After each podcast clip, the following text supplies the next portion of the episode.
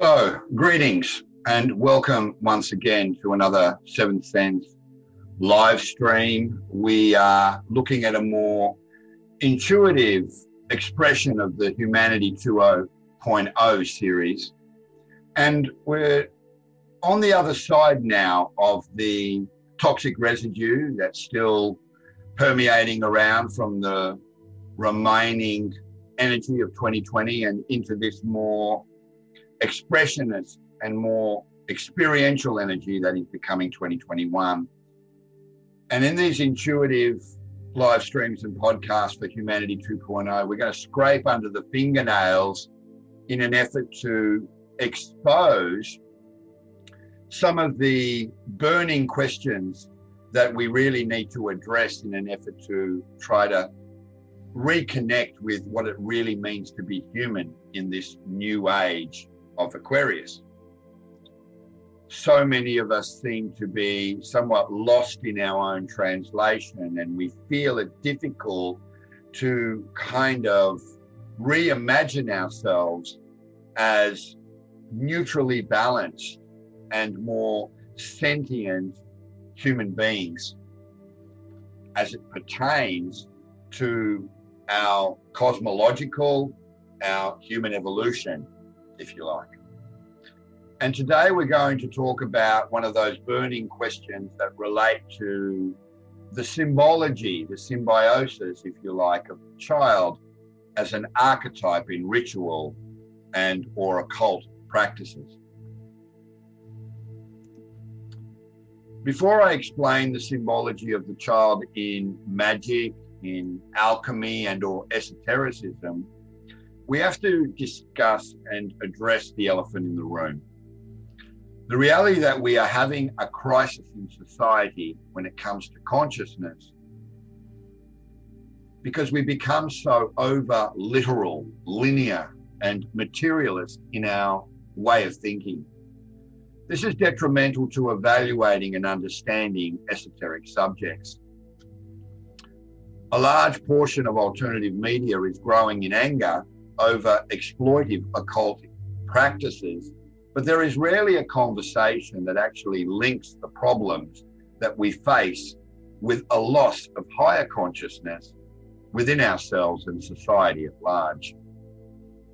Esoteric subjects require a flexible open mind as well as the ability to understand symbolism, essentially a psyche and or secularly awake mind. It's a kind of a weird word because it's sort of a plural of the psyche because we are experiencing multiple aspects of self in any given moment.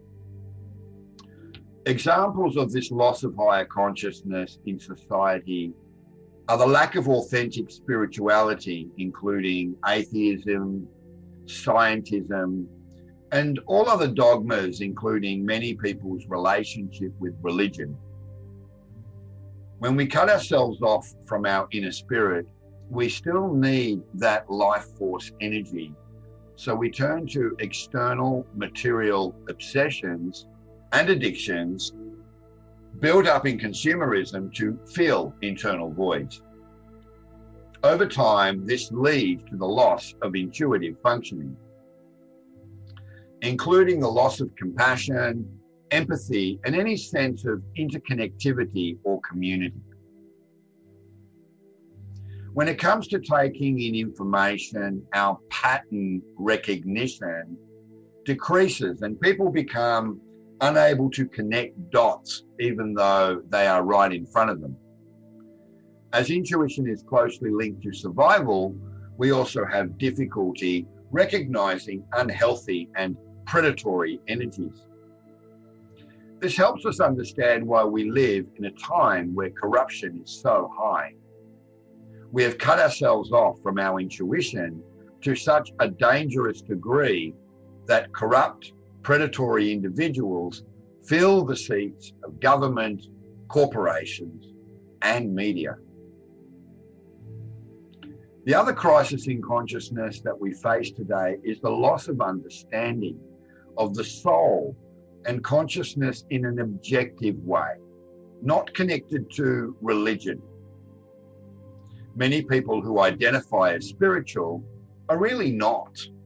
We have what we now term in the so called light working community the weekend warrior. I'll go away and invest in a spiritual retreat where I'll explore and connect to my inner child. I'll do yoga. I'll do comedic breathing.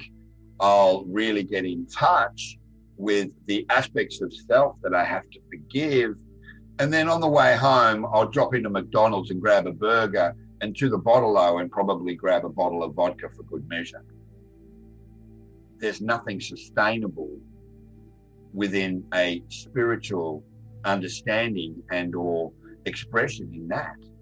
It's delusional and it's a pathetic reflection of just how fickle humans are in the way that we consistently self-sabotage our own spiritual growth and therefore our own conscious evolution. We have no real relationship with their consciousness and actually reject practices and beliefs that their own sorry state or lack of understanding of what the prophets once practiced. They turn to spiritual ideologies to feel safe rather than authentically connect with their spirit. This regression is symbolized by removing the concept of ether in the scientific world. Today, we also sit at a loss when it comes to our ancient past. Our reductionist minds function in short cycles, unable to comprehend our ancestors and ancient history, or prehistory for that matter. All information lies within our cellular memory, within our higher mind, but we refuse to realize that we exist beyond the, that of our physical body. As we sit in this sorry state, allopathic medicine reigns supreme, and we become sicker and sicker as a dystopian AI future flickers in the background. And not so much, it's even more visceral than that.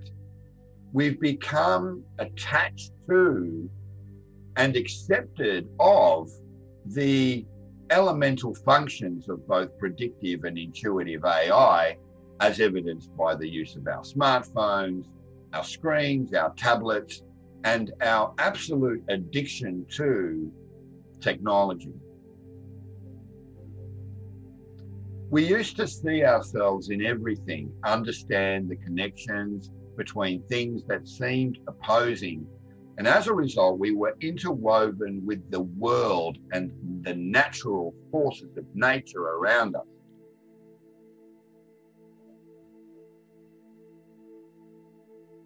This led to natural ethics, compassion, and empathy. And we must work diligently in 2021 to regain this state and to become neutrally balanced in the zero point field of energy once again. In order to create the change that we desire in society, we have to raise our consciousness. All elections and politics is secondary to this fact. We cannot simply legislate peace and justice. We have to embody it in every moment. We can't vote it in, not in the corrupt conditions that we face now, we have to realize that many of us have cut ourselves off from our higher self. And as a result, our cognition has reduced, degraded into a materialist, reductionist form. We have to train ourselves back into a higher level of cognitive intelligence. A good place to start is understanding the power of symbology and particularly the archetype of the child. Our consciousness and the cosmos functions in symbols and archetypes. Our higher self communicates with us in symbols, and we then use our mind to give them meaning and interpret them, the projection of the mind circuit. This process of our spirit and subconscious mind percolating down into our lower ego mind is revealed clearly in our dream time. While we are dreaming, our mind, that is the lower third density ego mind, shuts down. And as a result, our awareness is flooded with strange images and circumstances that make no sense to the 3D mind. This is our nightly reminder that there is more to us than we originally thought. If the world we live in was naturally literal and reductionist, we would not dream in such symbols. Our dreams only begin to make sense to us when we train ourselves to recognize symbology. Once we do that, we understand that our dreams are communicating important messages about our state of being, that they are a feedback system or loop that reveal to us patterns that we need to understand. Our dreams are a mechanism of self realization and growth. Recognizing that our spirit communicates with us in symbols awakens a higher level of cognition, the cognition that we are desperately all missing today. The child is a great place to start because it is the relationship that we all have with our inner child that determines our mental health and level of spiritual connection. For this reason, the energy of the child is fundamental in the occult. No occult practitioner can expect to do any ritual or attempt to gain any influence if life force energy is not generated. And life force, ladies and gentlemen, is determined by the condition of one's inner child. To be more specific, the child symbolizes many things. It is the unifier of the emotional system and intuitive system. Within our emotional and spiritual body, the child represents the feelings of innocence, wonder, pure creativity, raw spiritual energy, and it is the child that unifies the emotional system with the intuitive system. Children also represent the loss of self and the regaining of it as I stated at the beginning, much of humanity has lost itself in its own translation because the translation or the lens through which is perceived predominantly a distorted one. The child represents our relationships with our trauma. This is why inner child work is considered part of the healing process in most therapy sessions. It allows us to understand our pain and why we have to leave it. Esoterically, the inner child represents the quality and depth of the esoteric practitioner's power. If we want to manifest our life consciously, we have understood that all that we attempt to create will pass through the filter of our inner child. If we are in a state of healing, we are gaining power and spiritual magnetism. If we are in a state of neglect and avoidance of our trauma, we lose spiritual power and we have little magnetism to consciously create with or co create with. This concept will become pivotal as we further explore this series in Humanity 2.0. The condition of the inner child unlocks and locks the heart center. So the child also is often symbolized by the heart. The healed heart is what we call the wise child archetype and the divine child archetype. The damaged child archetypes rest inside every villain. Their hearts are closed and cold. All villains become evil because they are trying to steal the energy that they no longer have access to because their inner child is so damaged. Rather than heal themselves, they externalize the problem and try to steal it from others. When we close the heart and refuse to heal our inner child, we become predatory. Example of this parasitic dynamic of the villain craving the renewal and healing of their inner child is the Wicked Witch of Oz in the classic children's tale, The Wizard of Oz. In this film, the Wicked Witch wants Dorothy's ruby slippers or Dorothy's sovereign power. Now that we know what we know about the energetic system and process, why doesn't she just generate her own? The evil queen in Snow White wants the huntsman to kill Snow White and deliver her heart, a clear reference to wanting her purity and inner child restored. All of these archetypes in these stories are communicating not only the symbology of innocence, but also something deeply esoteric. The reality that our inner child determines our magical ability, our ability to have spiritual magnetism and psychic power. We need these things for ritual practice, conscious manifestation, and to just feel good about ourselves. The collective inner child, the archetype of the child, also exists beyond the individual as a collective consciousness in society. Yes, society has an inner child as well. It is the collective consciousness of everyone's inner child. The condition of this collective inner child will determine how balanced society truly is when civilizations exploit the child or exploit the innocent, they fall. When civilizations nurture the child and lovingly care for the innocent, they become advanced. This ability to nurture and care for those that cannot care for themselves brings out the best in communities, creating connectivity, healing, and deep spiritual growth. Now, I could go a lot deeper and offer current insights into certain permeating aspects of society that have become apparent in recent times. But I'm going to ask you to have the tenacity and the courage to explore the archetype and the symbology of the inner child yourself because you all embody that within your heart space. There are so many YouTube channels and videos and forums where you can explore this archetype and reference certain experiential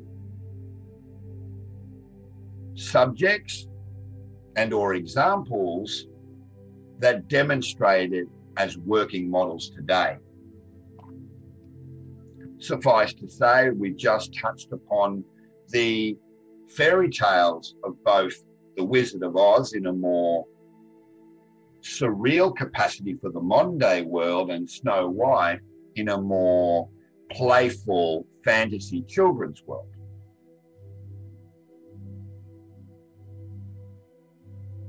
We can also look into the emergence of the Me Too movement that has exposed cyclic and embedded predatory behavior, very much enforced by the patriarchal system in the abuse and exploitation of women.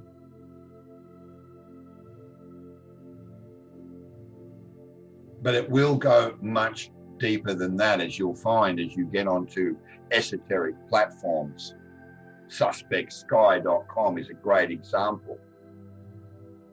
It may start from a conspiratorial ideal, but underneath the dirt, underneath the deception and all the whitewash of the smokescreen lies the painful truth that this is real and it's happening in our world more and more today. And so we arrive full circle where, yet once again, all I ask the community to do is to embrace and embody courage. Courage is what lacks the most in our societal influence and the way we perceive ourselves through a rather selfish and or egocentric lens. I cannot stress strongly enough the importance to recognize the need for self correction in 2021.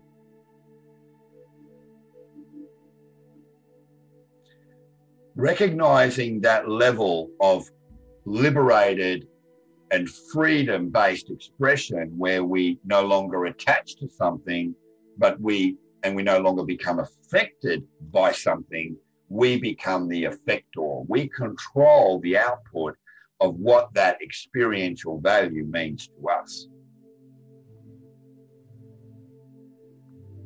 And as a teaser for those who really do want to go deeper, the answer to our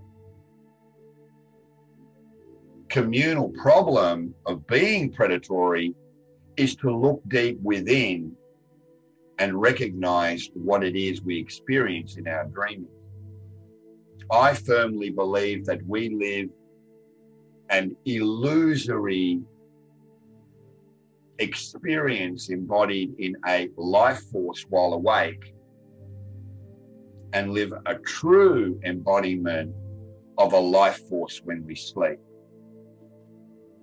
And for those that manage to work through that heightened and more sensitive alignment to our true ideals when we sleep and bring that into our illusory awakening state are the ones where chaos, confusion, and drama and or maya is very much kept at arm's length from us. We have the ability to no longer draw those event streams into our conscious mind, thought process, mind circuit, mental expression. We can keep it very much at bay. We can keep that reverse consciousness very much at bay.